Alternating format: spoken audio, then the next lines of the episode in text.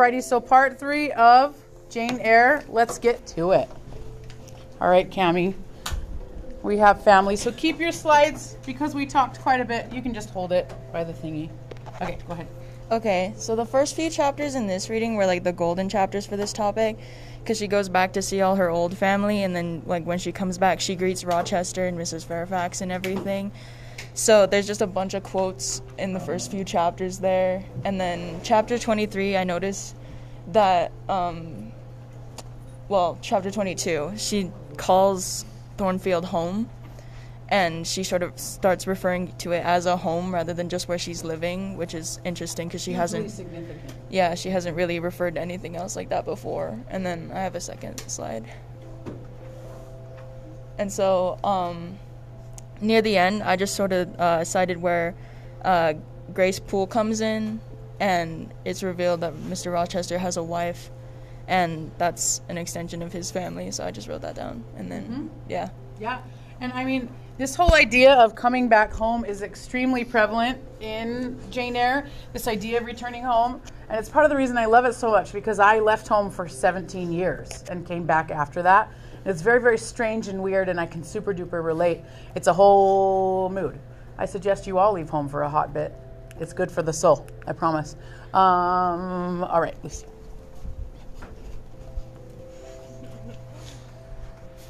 Okay, um, so for the non-romantic, platonic um, relationships and things like that, uh, first I wanted to talk about the situation between Jane and Rochester, you know, before they get together, and they're... I call it, you know, friend zone edition, because, you know, they're acting like they have no feelings for each other when obviously they do. And I use these quotes because this is when she's, like, about to leave, and he's like, oh, well, what are we going to do? Are you just going to go? Okay, well, you know, then there's nothing. Um, and then the other one, we have been good friends, you know, that's right before the things happen. Mm-hmm, mm-hmm. The things the happen. Things. Yeah. Okay, so on this slide, I talked about more of the other aspects of the relationships, such as um, when she's thinking about Helen Burns. So that's an old friendship that she had, but it still affects her, like we said earlier. It affects her throughout the entire novel. So I thought that was interesting. Then it shows how her relationship developed with um, her student Adele, with that one, because she feels a lot of affection for her, and it's very mutual. And even when she leaves, you can see her, like, crying as she, like, hugs her and things like that. Um, okay, so also I thought this quote was really interesting because this is when she's going through, like, that tough time. You know, she's, like, in her room. She's sad, you know. Understatement. You, you know, yeah. Mm-hmm. You know how it is. Mm-hmm. So. Um, I do know how it is. Yeah. My boyfriend has a wife. That is, it's hard. um, so this quote at the end right there, it says, friends always forget those whom fortune forsakes. I thought that was like the most important part of this quote. Mm-hmm. I thought that was really interesting insight um, on her part. Yes. So true. Alrighty, Rebecca. Oh boy.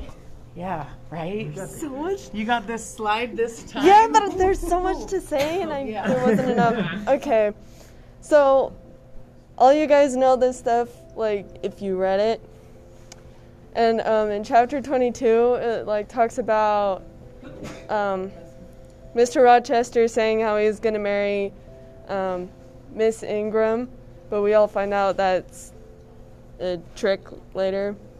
And then, you know, when you manipulate the girl you really like into liking you by bringing a different girl in and yeah. making her jealous. You know how well that yeah, goes, that, right? that that goes you know? down. And Classic then strategies to get what you want in relationships. And then, yeah.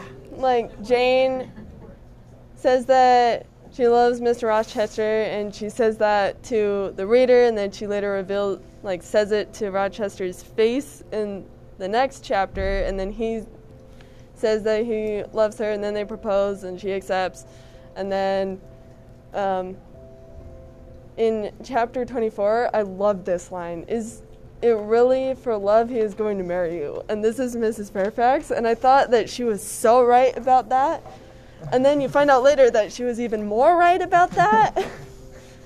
And, um, like, in those chapters, I just couldn't see it as, like, their relationship as actual love in... like comparison to an obsession of an idea. or something. Well, I, I don't know if I super agree with this statement right here, that he's more obsessed with the idea of her being his wife than loving her. Free. I think he is attempting, but culturally he's never seen it happen, right? So he does try to, like, make her a part of his high society world, but I don't think it's in an effort to change her. I think it's in, in an effort to include her. I think he just didn't have a precedent. I don't, I, I genuinely don't know, but I don't think, I do think, because he talks about having, remember that in the proposal scene, when he talks about having a string connected under his rib, which is a biblical allusion to Adam's rib creating Eve. You get that. Um, he, the, he he's essentially introducing the idea of a soulmate, right? When he says that there's a string connected under my rib, uh, connected to yours, that if you leave, that string will break and I will bleed internally. It's just beautiful imagery. If any of you have met your soulmate, I can tell you uh, the, that that sensation is very real. I just happen to be lucky enough to actually marry mine, and it's a whole mood. But like, I, until you feel that way, it's hard to even relate, yeah, right? It was like that, and then like, and then there was the whole thing like, oh yeah, he has a wife already. Yeah, he has a wife already, and then like all those feelings, and then her dream about like Grace Poole and the vampire, and when she was telling him about that, she was like, like, oh snap. Yeah. And then he's concerned. Out, and then yeah. You're like, ah! I know. This is this is why I think this book is so beautiful, because there's so much nuance and so much debate to be had. And guess what else there's nuance in? Every single one of your hearts and minds, right? So I think Charlotte Bronte does an incredible job of capturing what it really is to be human, because never in my mind am I like, I'm one hundred percent this or I'm one hundred percent that, like, never. And I think that that she was daring enough to show that nuance in a way that it hasn't been before. Did you have a thingy? Yeah. Um, did Missus Fairfax know about like the secret life, and is that why she was so upset? Mm-hmm. Okay. Every, every, everybody. But I'm pretty sure that she did know. But it's never said either way, but I'm pretty sure she did know. And when she says she doesn't know, I'm pretty sure it's a lie. Well, Rochester said that he told everybody in the household not to tell Jane about it. Yeah, because knowing knowing about how households were structured in that time, Missus Fairfax, I mean, it was like a very serious business position to be the leader of a household. She like and she would have employed person. and paid Grace Poole, and and we know that Grace Poole was paid more than anybody else to care for Bertha. So I would be surprised if she didn't, but it's a good question, right? Um, okay, Stacy is not here. Okay, so the idea of marriage. Finally, the idea of marriage shifts in this in this whole deal. The idea of marriage shifts from marriage of uh, social class and wealth to the idea of marriage for love, and even the fact that Rochester would even think of marrying Jane, it was revolutionary. Yeah, it's super gross that he kind of gaslighted his employee into loving him after a while, right? But at the same time, the fact that he even thought that he could create it or had to go to great means to make that come about by bringing a character foil in, you get it, um, is is gross, but it's still revolutionary that he would even put that much work into wooing his employee. Right? But the idea of marriage for the first time, Charlotte Bronte specifically saying, I have just as much soul and heart as you do, which is why, and, and it's, he, he his point here was to get Jane to understand that she was Rochester's equal regardless of social class and station. He, he brought Blanche Ingram in. It's gross. It's a huge red flag situation, right? But he brought Blanche Ingram in to get Jane to the point where she could say, despite the beauty, despite the social class and wealth, I'm still unequal to Rochester just as much as, if not more, as Blanche Ingram is. And he gets her to admit it. And the moment she admits it, that's when he proposes. So his whole idea of helping Jane understand that nothing else matters except for the equal equality of their souls, once she gets to that point in her mind, he proposes. So there is this idea that is revolutionary that Rochester doesn't want Jane until she truly understands that they're equal. which again is a new marriage concept in this society. It is super gross how he decided to go about getting her to have that realization, right? But it is, was grossly effective for sure. And the fact that he cared enough to get her to that realization before he proposed is a revolutionary idea. It's easy to look at Rochester through our current day glasses and say, hashtag me too, hashtag cancel. Like there's all these things that we could do, right? But he really did put a lot of effort into getting her to come to terms with the fact that even though she was, she says she's poor and little and obscure and plain, she just lists out the reasons why she's not as good as him. And then she says, but I'm still as uh, your equal, essentially. So this idea of equality in the souls for marriage partner, as opposed to equality in outward appearance or social class, it's revolutionary, right? All right, Kaylee. Oh, she's not here either. Okay, so the Gothic elements, I mean, I'm sure you can understand that the person hidden up in the attic the whole time, and we finally found the source of the disembodied laughter, the disembodied voices. We finally find the source of the doorknob turning and the footsteps in the hall, and we find the source of the person who set his bed on fire. And all the time we've had this, uh, what's it called, red herring of Grace Poole. Red herring is a literary device where you set somebody else up Uh, in suspicion, so then you can give a big reveal later, right? What's that? Like I still didn't hear what you said. What? I said, so like communism. It's just a red herring. I mean, it depends on the context. There's a lot of ways that we can talk about this, but it's sort of kind of, yeah. Um, anyway, uh, yeah, and the whole idea that the nightmares and the dreams increase right before the big reveal, um, the past coming back to bite you in the butt later on. These are all hugely major, major, major Gothic elements. And don't get me started about the Gothic elements of her leaving and wandering the moors and almost straight up dying in her... Like, that's a whole Gothic mood that also happens in Wuthering Heights. The moors of England are a famous uh, metaphor for emotional turmoil. So that's a thing. All those things are Gothic elements. Oh, also, monsters. That vampire that everyone saw and was concerned about just happened to be a woman of color locked up in the basement. I mean, in the attic. Yeah. Um, so, you know, the idea of othering and monsters. It, she was Caribbean, by the way, Bertha. She was a woman of color, which is a whole other layer of yuck yuck when we talk about othering people and marginalizing people. We'll get into it later. All right, and hidden things, yes, and the wilderness, yes, all those things, yes. All right, Haley.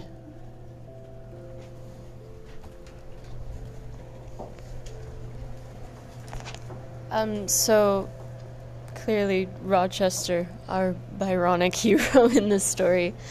Um, no, we in air quotes at this point. At this yes. Point. Um, so... A lot of his Byronic hero elements come from him being self-centered when he... um, so on the left are some of the quotes throughout the chapters that I think were important. I really liked in chapter twenty-three how it, not just in chapter twenty-three, but how it kept bringing up his shadow and how it sort of could feel in a way, just very brooding and dark. Um, and then a lot of the quotes are him being witty and sarcastic. But in chapter twenty-six and twenty-seven... We don't know that most witty and sarcastic people, it's really, well, in my case, it's just covering up a lot of pain, right? Mm-hmm. If you've ever noticed anybody who's super sarcastic in your life, they've probably been through a lot of stuff. Well, that, and he was also, like, just super secretive about so many things. Or and, lies. Mm-hmm. Secrets, I mean, that's a nice way of saying... He just super duper lied about it. And finally, in like chapter twenty-six and twenty-seven, we learn about his dark past and I guess his trauma that made him do the things that he's well, been and doing. It's important to talk about that trauma because it's important to remember that it wasn't that he found this lady that he really liked and married her and then she got crazy and he disposed of her. That's not what happened. What did happen? No, his family sent him off to marry her because... They didn't they, just send him off. They literally tricked him. Like, they literally hid. They knew that Bertha was mentally unstable. But they, they wanted it, the they, money. They, yes. So it was all, it was a money arrangement. And he was just a pawn in his Rochester family getting the money mm-hmm. from Bertha's family. Like it was, it was a real bummer because I mean it wasn't his choice. He was bamboozled into this whole deal, and he did think that Bertha was beautiful. He did want to marry her, but they had purposefully made it so Bertha and Rochester did not spend time together. They purposefully hid the fact that there was a hereditary line of great mental instability in the family. They hid all of that. So it's, I mean, that is the past trauma and the past, the, it's always, a Byronic hero is always a wrong has been done to them. Yes, they committed sin later on because, you know, he like walked a lady up in the attic. It's kind of problematic. But it wasn't his ori- his original sin. He exacerbated the situation, but his original sin was his father's and his brother's. That's important to know. Yeah. Um, and I think another really important part was just at the wedding when he's running back to the house, how, like, angry he gets because they've interrupted him. He became very prideful in what they were doing, and he got very angry. Well, he, he ha- you can see because he prays as he's mm-hmm. as he's walking into the wedding. He prays and asks God to basically sanction the wedding, even though he was already married, because his marriage was a sham and he didn't believe it to be an actual spiritual marriage, right? He he felt like there was nothing godly about the marriage. So when he's praying to God to ask God to sanction his second marriage, because he felt he was only married by law to Bertha, um, he's, I don't necessarily know if it was pride. I think it was, uh, you know, disappointment that God didn't somehow move heaven and earth to make him be able to, you know, be a bigamist by law. Yeah, yeah, you know, yeah. Did Rochester have a traumatic childhood, or was this like the only trauma? It's that- alluded to that he did. It's alluded, but does it ever specify? It's not specific. It's not mm-hmm. specific, okay. So we know that, I mean, if you have a dad who's willing to sell you off to a, a known crazy lady just to get money, w- one can surmise that he wasn't a great father leading up to that point either. There's just hints and whispers of further emotional and possibly physical abuse as well. So that's a whole thing. Did somebody else have their hand raised? Okay. All righty.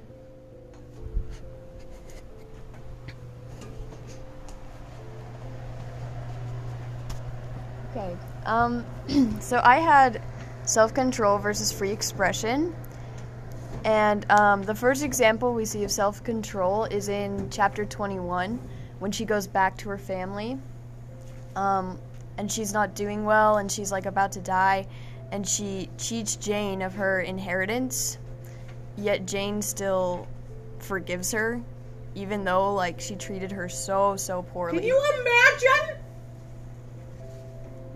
No. If you found out that your crazy aunt, you had an uncle that you you always wanted true family, you always wanted true family, and you had an uncle who wrote and said that he wanted mm-hmm. to be your adopted father, he wanted to give you all that he has, and your aunt, out of spite, didn't tell you, and then that dude died later, and you never had a chance to get to know that guy who reached out and was trying to, can you imagine? Would you be forgiving? Who taught Jane to be that forgiving? Uh, Helen. Helen. So I'll I'll let you listen to Helen's uh, song from the beginning of the musical. It's called Forgiveness, and she specifically talks about having a forgiving nature despite whatever, and it's a whole mood. But I think it's incredible that Jane, just without thought, forgives Missus Reed, even though Missus Reed is one hundred percent apolo- non-apologetic. Mm-hmm. She still maintains that what she did was wrong, but she ain't sorry. That's gross. Anyway, go ahead. Yeah, especially like contrasting earlier in the book when she kind of like blew up on her, and when she didn't have that self-control. It just so shows how much like progress she's made. Mm-hmm. Um, we also witness Jane's free expression in chapter twenty-two, um, when she talks to Rochester about him feeling like home to her. Um, she's like kind of unafraid to tell him how she feels, um, and then he ends up proposing. So, um, but it's almost as if he was waiting for her to get to a point where she could freely express that. Yeah, it's uh, exactly. Not great, but it is what it is. Yeah. Um, and then later we also see in twenty-seven that Jane, it says Jane instantly forgave Rochester in her heart, but she has to have, like, the self-control and, like, respect kind of for herself to leave, and to leave literally everything that she has, and have, like, this terrible week of having nothing. Almost dying. Yeah. You get it. A so, mental breakdown, at the very least, by our definition currently. But, yeah, that's that's about it. Well, I this is why I love this book so much, and this exact thing that you pointed out is why I love this book so much, because um, very rarely do we get characters who, when they have the decision between getting all they ever dreamed of and losing everything, and the only thing between, the only idea between those two things is your own personal standards and ideals. Very rarely do we get a chance to see a person actually choose the harder path. It's it's intense. So basically what she says, and it's the it's my favorite quote from the whole, I can't remember the exact words, but she says, Rochester said that nobody would know. We could live as brother and sister. He wouldn't try anything. He just wanted to be with me. And he just kept saying that nobody would know and it would be okay, right? But the most incredible moment of the book, and it's just so quiet, but she says, but I would know. And in that moment, she doesn't care what anybody else thinks except for her own opinion of herself. And for a lady to prioritize her own opinion of herself above men's opinions, society's opinions, religion's opinions, right? To prioritize what she wanted in terms of her own self-definition and to act on that, even though the path was rough, that's why this book is my favorite. And she, she, I don't think she had to, like, run across the moors and, like, almost die and, and stuff. I, I don't think that was necessary, but she wasn't really in a good mental place at the time. Um, but the fact that she said, but I would know. I would know. And that's all that she needed to make that decision. And I think that that is just a remarkable thing that people forget when it's easy to have this beautiful self-actualization thought be overshadowed by the secret wife in the attic. But that is why I love this. She said, but I would know, and that's what I can't live with. I just find that really inspiring. Anywho, um, who do we have here? Oh,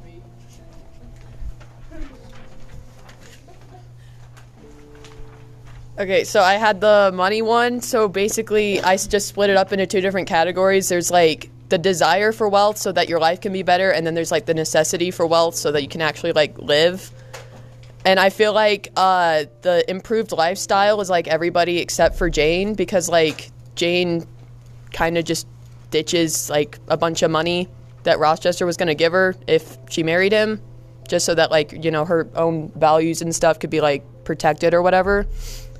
Um, probably the best quotes for, uh, like, the necessity for survival is, uh, in twenty-four, like, she talks about how, uh, like, she's poor or whatever, but she still has, like, a soul and a heart and everything. Like, she doesn't need money, basically.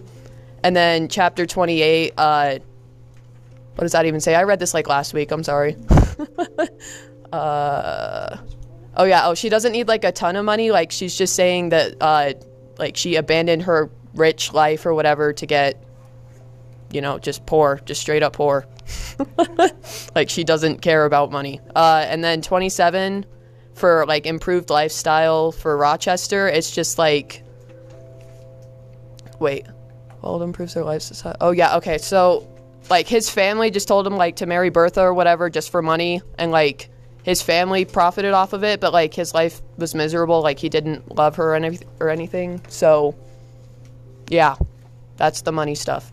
That was really crappy. Oh, right. Nice catch. Look at you. Um, so I got uh, mentions of, like, religious morals and religious duty. Um, so there was a lot of this in chapter twenty-one with um, her cousin, Eliza. She says how, like, she, like, three times a day she, like, uh, studied a Bible, and she's, Eliza herself is very committed to the lifestyle of religion, and uh, Jane even says that her style of dressing is very puritanical, um, and I think it kind of, it's interesting to see how Jane, like, compares Eliza and Helen, because I think she admires Helen more, and she even mentions her in chapter twenty-one, and she kind of admires how, like, strong her faith was, even, like, through her death. And when compared to Eliza, I feel like sometimes Jane almost pities her because her um, routine is so, I guess, it's like clockwork. Eliza really does, you know, she's really com- committed to it, and she doesn't have much time for anything else. Um, and then I think there was, uh, oh yeah, Eliza, she mentions how she wants to be a nun um, when they're saying goodbye to each other. And I think it kind of reminds me of Brocklehurst in a way.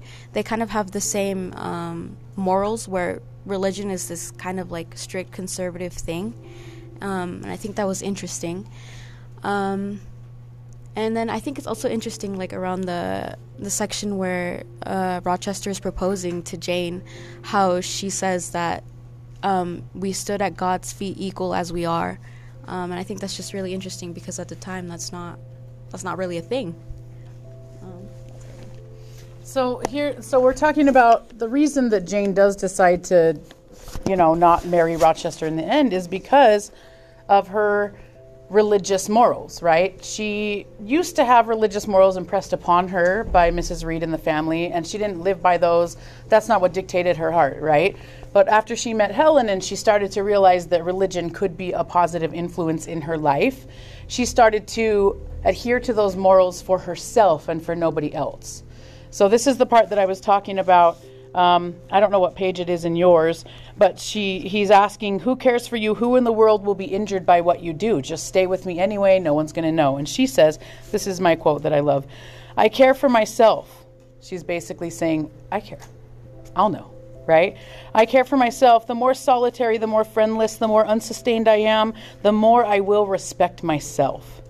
I will keep the law given by God, sanctioned by man. I will hold to the principles received by me when I was sane and not mad as I am now. She's saying that love has made her crazy, but she's not going to let that cloud her judgment. Laws and principles are not for the times. This is my favorite. Laws and principles are not for the times when there is no temptation. They are for such moments as this, when body and soul rise in mutiny against their rigor. Stringent are they, inviolate they should be.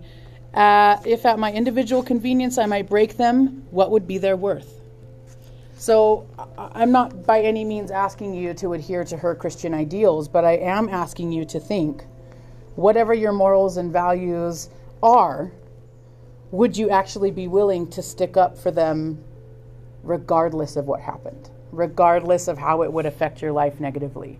And I just think that it's a beautiful thing that she said, these laws are not there for when times are easy. These rules that I've made for myself are there for these hard times. And what would they mean if I could break them just because times got tough? I just thought, I just think she's, uh, whatever religion you believe in, got the right idea about those religious morals. She's not following them because other people expect it. She's following them for her, which I think is a beautiful thing. Um, Aubrey. Okay, welcome to mental illness. Yay. Um, I don't know, was there much mental illness in this section? Yep. Yeah. Yep. So I have six slides because there was just so much. Um, sorry. We're going to be here. Wait, listen, but just pick out your favorites. Yes, just okay. This is like, it is so ballsy of Charlotte Bronte to even talk about mental illness.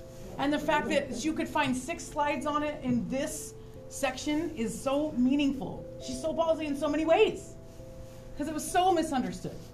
Okay, go ahead. And the pictures on the side are mm-hmm. of mental asylums during the Victorian era, so it's kind of like depicting what they did to treat mental illness. So, wait, wait, wait. What was the normal thing that a guy whose wife was crazy would have done at the time? Lock them up. Crazy is a bad word. I shouldn't have said that. You get it.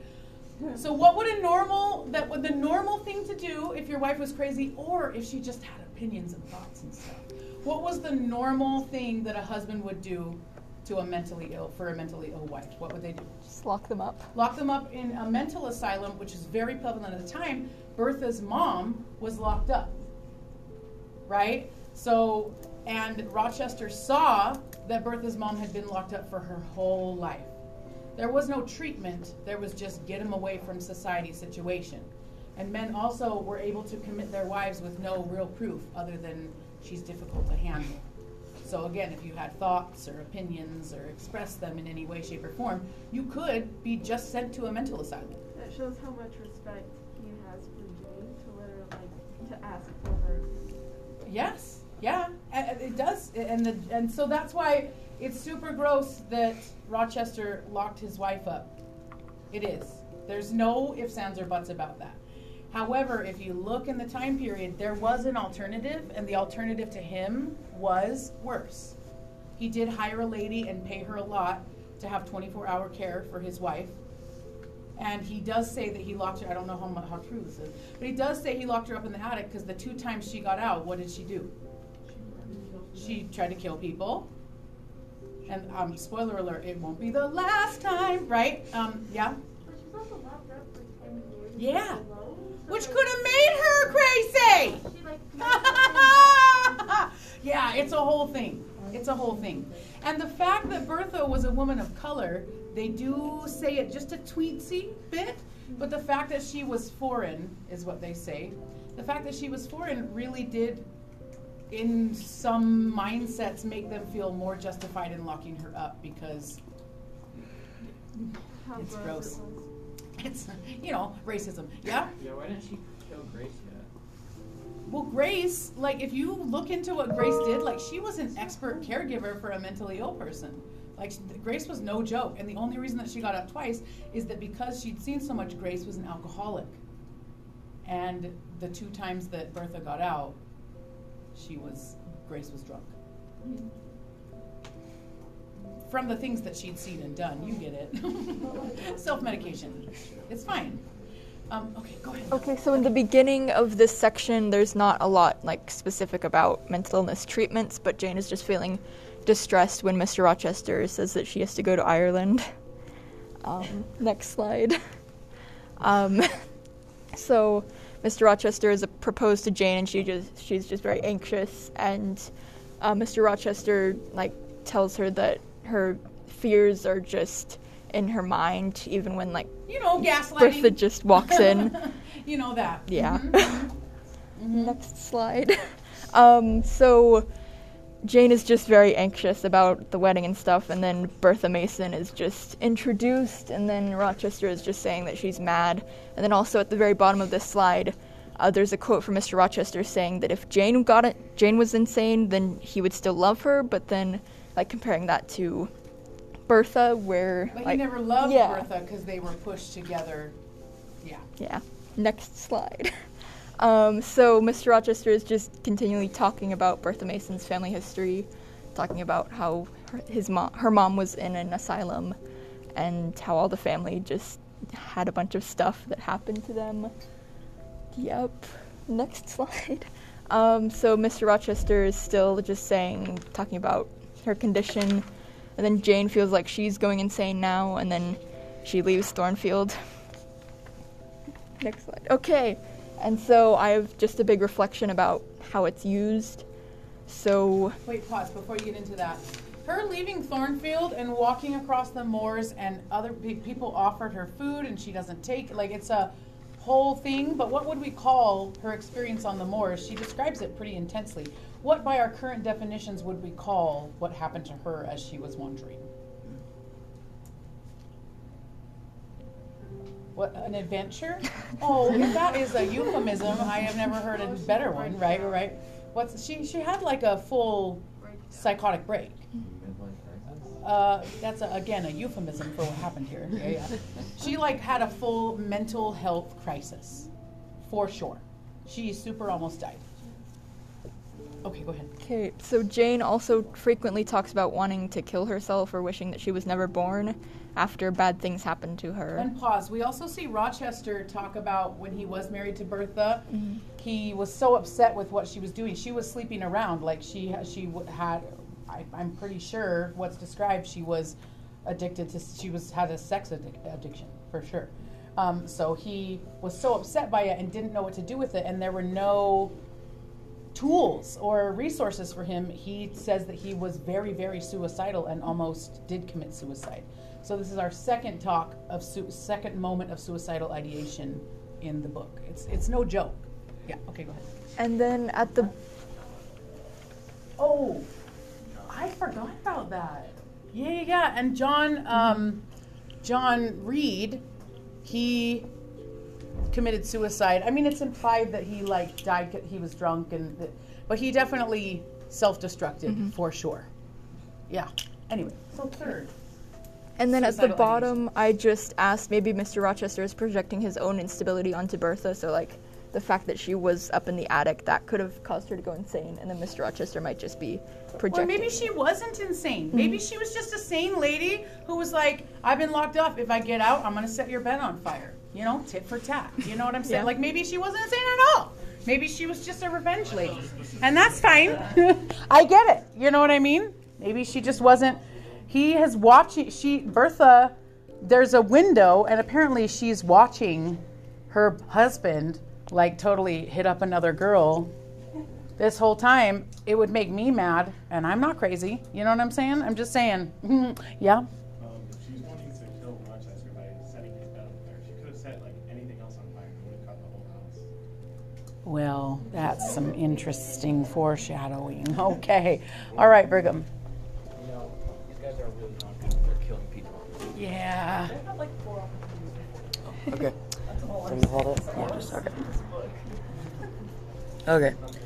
So I had the moon and birds. I didn't see a lot of bird symbolism in these sections, but there was a, a ton of like huge moon things. So at the be um, the first one I had was in chapter twenty-three. Um, it talks about when Jane kind of comes back a little bit after. Um, Missus Reed dies. She is walking through the garden, and she finds, she kind of smells like, she describes it like um, Mister Rochester smoking somewhere, and it kind of makes her like happy. But before she does that, the moon is like shining, almost like a prelude to anything. It's like a, I feel like the main symbolism of the moon is like to show you something important's about to happen, or maybe a change. So the question is, does the moon usher in change? Does the, is the moon what's guiding the change, or is the moon just signaling the change? And there's a lot of theories that the moon is a representation of God, and God is putting Jane through all of these trials and refining moments in her life to help her gain self-actualization. It's a whole thing. It's a whole movie. I've seen doctoral theses written on the moon in Jane Eyre. Anyway. Yeah. And oh, and oh, go ahead.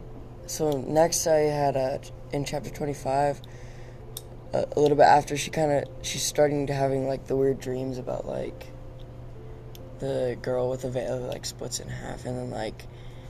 A split-in-half veil? That couldn't symbolize anything, right? No? No? And then the tree yeah.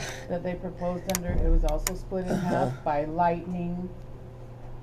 Yeah, and, couldn't be metaphors, no? Okay. Cool. And a little bit before, like, the actual wedding and all that trauma happens, she describes, like, the moon as, like, blood red, which also ushers in or, like, ch- foreshadows a big change or, like, a problem that's going to happen. Mm-hmm. And then uh, the last one I had was in twenty-seven, or chapter twenty-seven. Um, Jane decides to leave, and um, she has, like, a vision or encounter of, like, the red room it talks about. And then the moon is, like, described as, like, a... Like a... A nurturing female yeah. presence? Oh. Uh-huh. Yeah, that's that's the way I was trying to put it, yeah. And she comes to comfort... The moon kind of comes to comfort her and, like, encourage her that it's good that she's to leave to protect her, like, moral religious values, mm-hmm. so... And uh, there are some references to birds, but in this section, it's almost always Rochester referring to Jane as a bird or likening her unto a bird. So in chapter twenty-seven, he says, "When are you inquisitive, Jane? You always make me smile. You open your eyes like an eager bird." And so it's just like he talks a lot about her connecting her bird imagery, and it's a it's a really interesting way that Charlotte Bronte illustrates the soulmate idea, because throughout the whole first half of the book, Jane is comparing herself to birds and likening herself unto birds. And her soulmate also sees that connection and starts talking about her in reference to birds as well. Do you think when she found the book, like when she went back home, well, not home, but like to Gateshead, mm-hmm. when Miss Reed was dying and she found the book of the birds mm-hmm. and it like was in the same spot, can that represent like how she realized that if she would have stayed, she wouldn't have changed and she would have just stayed the same? Yeah, and that's why an author always, always puts a back home experience. It's, they, if you've left home, the author will always have them go back to show who they were at that one time, and the fact that leaving helped them progress and become more self-actualized. And if they hadn't left, it never would have happened. It's a very, very important idea. Oh, yeah. So just like every time they talked about the birds, it always reminded me of uh, Henrik Ibsen in The Doll's House. Mm-hmm. And I did not like that very much because... Yeah. Little bird, yeah. Right? Scar- my little scarlet. It, it, it was diminutive in Ibsen's, uh, in Doll's House, but here I don't necessarily think it is. But it's an interesting parallel. You could write a, si- uh, a synthesis essay on that imagery one hundred percent. Um, I had this quote highlighted about uh-huh. the birds. It said, "Birds began singing and breaking copes. Birds were faithful to their mates. Birds were emblems of love. What was I?" I like that. That was just like one of my favorite quotes out of. Well, and she's talking about the juxtaposition between her idea as a bird and her. Uh, she is breaking that norm, right? Thank you for pointing that out. Did you have a thing? Oh, yeah. I was just, every time I talked about birds, like, birds are, like, small. Uh-huh. Like, you could, like, I don't know. It's just, Again, like... Again, I am concerned where your mind goes. He's like, you could just murder a bird real fast. Well, it's, it's just, easy. like, it's, it's just, like, small. It's, mm-hmm. And then it's kind of like how he treats her like a pet. Mm-hmm. And, like, kind of, like... dresses her up like well, how she Fairfax says, said. Yes, how he dresses her up and makes her a pet. And then she has to say, just because I'm small, obscure, and little, some might say like a bird, right? Um, I still am your equal. And and I think, I think, it, this could definitely be argued, but I think when Rochester tries to dress her up, I don't think it's in an effort to change her. I think it's in an effort to help her realize that she is... as much a part of that social class as she wants to be, but it backfires a, a teensy. It was gross. I, I I think his intentions might have been good, but it definitely didn't turn out well. Oops. Um. So I got plainness or beauty and or beauty. Um. So mainly, in like chapter twenty-four, Rochester like compliments her constantly, saying how beautiful she is or. all of that, and she like basically turns down all of his compliments, saying, "I know what I am. You don't need to cover that up." Um, also, she says something about, "I do not call you handsome, but I do find you to be handsome on the inside, even if I don't find you to be handsome on the outside." Mm-hmm. Uh, she sees um, beauty more inward than outward, and I think. Because Jane constantly refers to herself as plain and ugly for how she was raised. And this is the famous quote. This is probably one of the top three most famous quotes from this book. Here's where she says, "Do you think because I am poor," I keep quoting this, but it's a, it's because it's super famous. "Do you think because I am poor, obscure, plain, and little, I am soulless and heartless? You think wrong. Mm-hmm. I have as much soul as you and full of as much heart." So this is when she's finally staking that claim. She's been fighting with this, like, I'm beautiful on the inside, but ugly on the outside, and I'm fine with it, I'm not fine with it, I'm fine with it, I'm not fine with it. This moment is when she says, once and for all, just because I am this doesn't mean I'm not also this. So just because I'm poor, obscure, plain and little, I'm soulless and heartless, you think wrong, as mu- I have as much soul as you, full of as much heart, and if God had gifted me with some beauty and much wealth, I should have made it as hard for you to leave me as it is now for me to leave you. So just that idea that, like, if I were beautiful, we'd be having a different conversation, but we're not. So here's where we're at. I think that's really, it's a really a big moment of self-actualization in the, through the lens of this plainness or beauty view that we've seen this whole time, right? Bless you.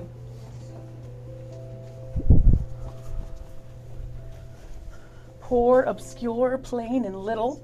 I love it. All right, Adam.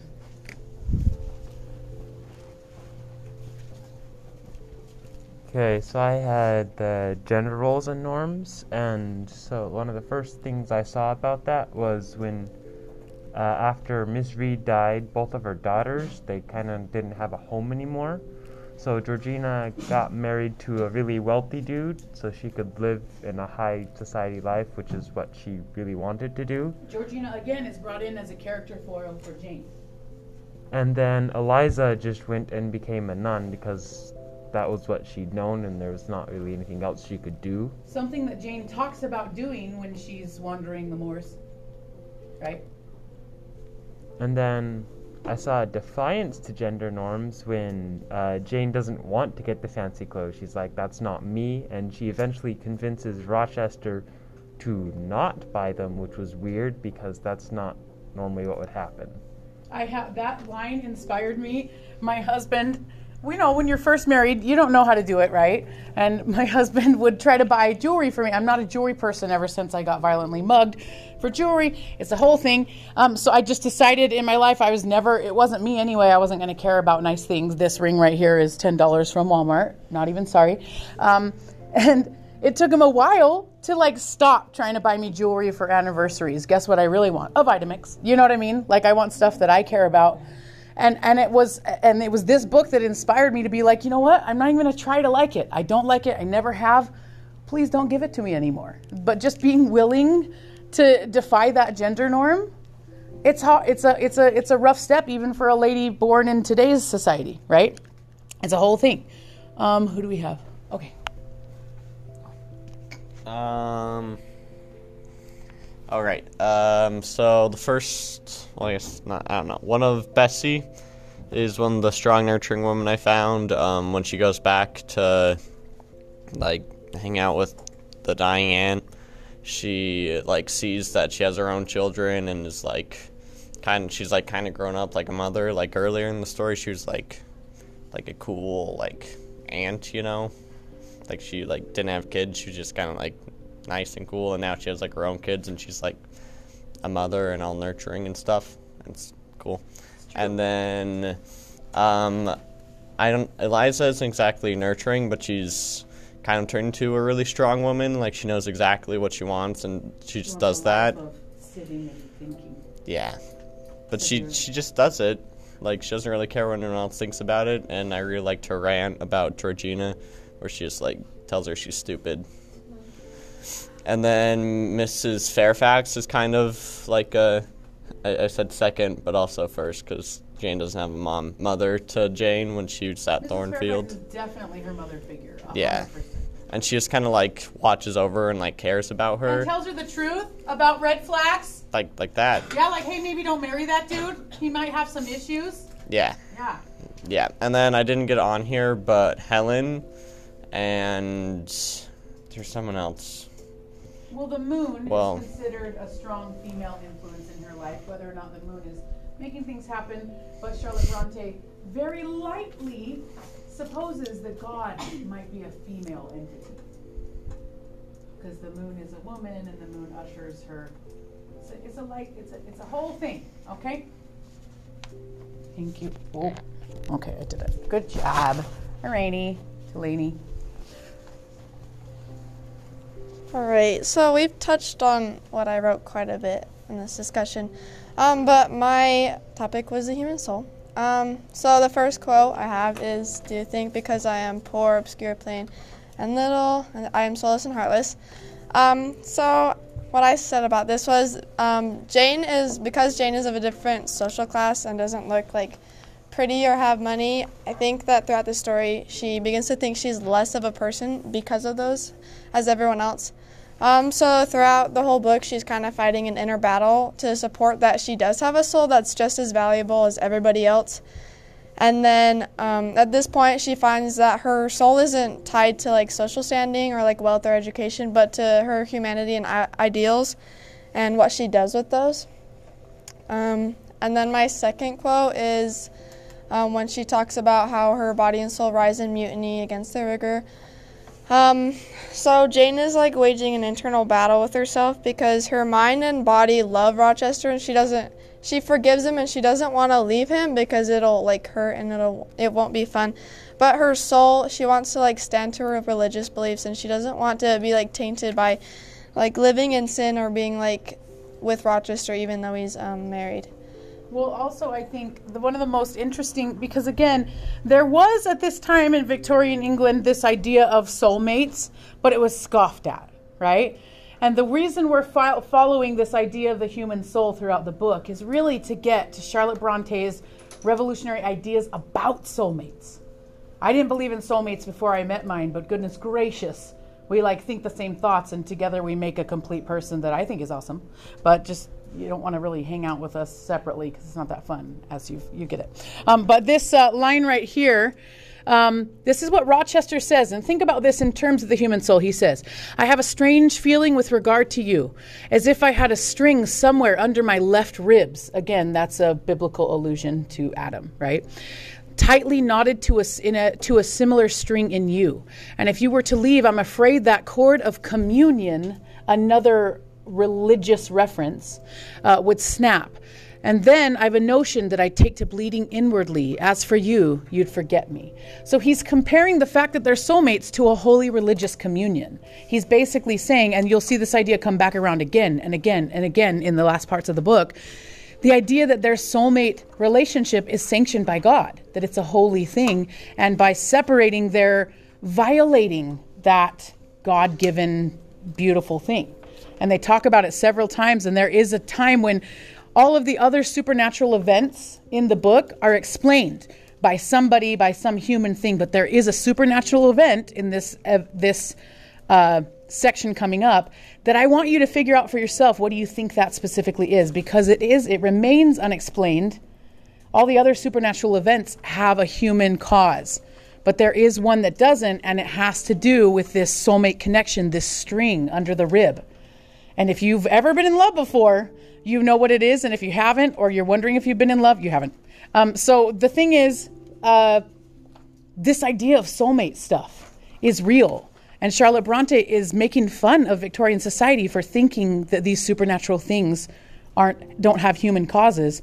But then at the very end, she asks you to question that questioning, right? So take a look as you read this last, last section, and uh, let me know what you think about it. How about that? The string under your rib. It's a thing. All right. Okay. Thank you. um, so I had imprisonment and the color red. Um, so with imprisonment, um, so Jane is a prisoner of her past, pretty much, um, which we see in the chapter twenty-one um, with her going back. Um, so Missus Reed just considered her bad still, and yet she still forgave her because, yeah. Um, Missus Reed was imprisoned like with Jane. Like she pretty much considered it like a life sentence of just being stuck. Um, and then Thornfield is the first place that was not a prison to Jane because it gave Jane a sense of freedom. But and we then specifically hear Rochester in the last, sec- last section say that Thornfield is a prison to, to him. him. Yeah, that's my next oh, point. Okay, then, I just didn't want to miss that. Okay, go ahead. Um, um, so then Mister Rochester is trapped in a marriage, um, which it was all a trick because Bertha, but Bertha's also imprisoned in the house because of Rochester. Um, even though I consider that Bertha is actually trapped in her own mind, and like that so imprisonment, that like yeah, part is the biggest imprisonment of all. Is the prison of your own mind? Yes. Rochester's mental prison, Jane's mental prison on the moors, Bertha's mental prison, Missus Reed's mental prison of hatred. It's a whole thing. I'm so glad you pointed yes. it out. Um, so then Thornfield becomes a prison to both Mister Rochester and Bertha, and yet it's like so contrasting to like Jane now sees it as like a home, but it's not. But it's not like the actual home that it is. It's Mister Rochester that is that like freedom, um, and then the color red. There's not like really like a lot like exactly like saying the color red, but I made like there's mentions of red and fire, which often symbolized the presence of Mister Rochester. Or um, heated passions from any character, like you know Bertha setting his bed on fire. Um, so you get it. The first like big mention was his presence in the orchard. Um, or. Orchard? Yeah. Um, so the light of the red jewel and furnace flame at one point, not by sound, not by sight, but once more by the warning fragrance, Mister Rochester's cigar. So like the moon was like red, and there were like little like mentions of red throughout, and then they were together. And well, then the fact that the moon was blood red right before the big reveal is not an accident either, right? There's the color imagery and the imagery with the moon. Almost like, hey, maybe don't marry that dude. You get it. It's a whole thing. Okay. Um, and then next, he's returning from his trip, um, and I, um, her disc was blood red and oh, half overcast again the moon. Um, and finally, Jane's like finally admitting to him that she like has a passion for him and like really wants him because she'd kind of like been ignoring it and been like, I don't want to change things. Um, So the main purpose of this is to represent the passion and entrapment felt between them. Um, so then imprisonment of wealth, status, marriage, and love, as well as the past, was the biggest thing I focused on. So Mister Rochester's promise of marriage will free Jane from her boring and simple life, as she'll be able to travel the world with him. Her wealth and placement have restricted her from this. However, Mister Rochester is a prisoner of his own. He can't escape his past, which then imprisons Jane yet again, but this time without the confinement of walls. And in, in essence, it's Rochester's father and brother who did imprison him with, it was a good job, you are right. Um, all right, you ready? Oh, is it me now? Mm-hmm. Okay, so I have two slides. So this first slide is just quotes, and then I have some explanation about them on the, the next slide. But, um, so there was a lot of different dreams and visions, mainly nightmares, uh, mostly just nightmares, actually. Um, but I included the first one. Isn't a dream, it actually happened, but it is connected to the dreams that she has later. And then she describes two different dreams, mainly. Uh, one of them is like kind of a dark night, and then the other one is Thornfield Hall, but it was in like a ruin, and there's bats and owls and stuff, and then she like drops a baby. And then yeah, the whole baby dropping one is a whole... Yeah. yeah. And then she wakes up and thinks it's all good, and then realizes there, there's like a figure standing in her room. How come this wasn't mentioned on the Gothic? Did you guys think it was still part of the dream or something? Okay. Because you know Bertha was in her room, took yeah. her wedding veil. You, you, okay, good. Okay, good. Did Bertha, okay, go ahead. Yeah, and then she sees the whole wedding veil thing, and then it like comes over to her and blows out the candle in front of her, and then she passes out from dread, which is... She says later it was like the second time that that's ever happened to her. Uh, it's like the second time since the Red Room. Someone in your room? The night before your wedding? Holding onto your veil? And then you still get married. What's wrong with you? You know what I'm saying? And then I just put no. a... And then the last quote is just her mentioning it's like the night before her wedding, and she mentions how she never even slept at all that night. Well, and the thing that... We're going to get to this in a second, but the thing that... It's really important here is who's now a new character foil to Jane? Bertha. So now Charlotte Bronte's done this expert thing where she put uh, Miss Ingram and Jane, juxtaposed them to become a character foil. But now there's a character foil on the other side, just the complete opposite of Ingram. So now Jane is positioned as a foil to both characters, and she's in the middle, signaling that she's reaching self-actualization, finding a medium or a, some sort of balance between all of these themes and ideas, right?